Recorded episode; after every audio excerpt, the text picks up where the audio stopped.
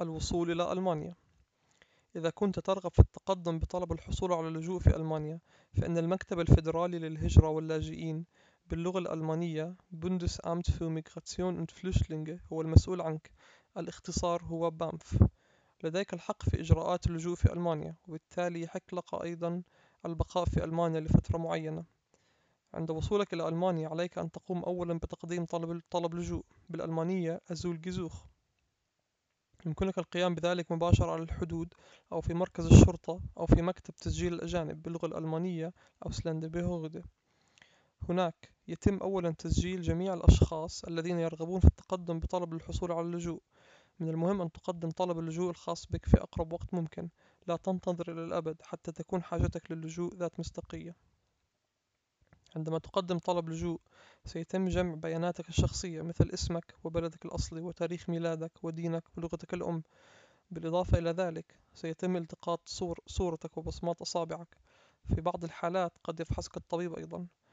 سيتم إرسال جميع البيانات التي تم جمعها إلى السجل المركزي للأجانب وستكون متاحة لجميع السلطات العامة مثل الأوسلندبهوغد أخيرا ستتم مقارنة بياناتك.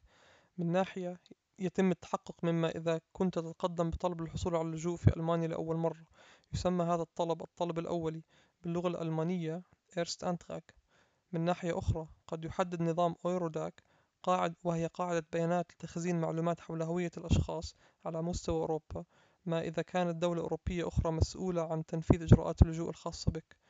وفقًا لاتفاقية دبلن تتحمل ألمانيا مسؤولية إجراءات اللجوء الخاصة بك فقط إذا كانت ألمانيا هي الدولة الأولى في الاتحاد الأوروبي التي تدخلها. هناك أيضًا استثناءات أخرى مثل إذا كان عمرك أقل من 18 عامًا أو لديك حاليًا عائلة في ألمانيا. يتم تحديد ما إذا كانت ألمانيا مسؤولة عن طلب اللجوء الخاص بك أيضًا وفقًا لاتفاقية دبلن حيث يتم سؤالك حول قصة لجوءك في أوروبا. يمكنك الاستماع إلى مزيد من المعلومات حول إجراءات اتفاقية دبلن في الملف الصوتي مقابلات في ال BAMF.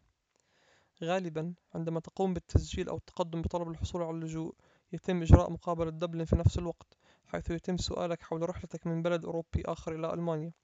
إذا كنت على وشك حضور مقابلة دبلن أو جلسة الاستماع بشأن أسباب لجوءك في البانف يرجى الاستماع إلى الملفات الصوتية مقابلات في ال BAMF أو جلسة اللجوء مقابلة اللجوء.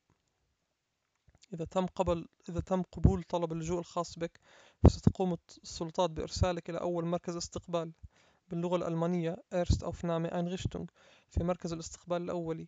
أو عند تقديم طلب اللجوء الخاص بك ويتم تسجيلك ستتلقى إثبات وصول باللغة الألمانية Ankunftsnachweis يعتبر إثبات الوصول بمثابة بطاقة هوية.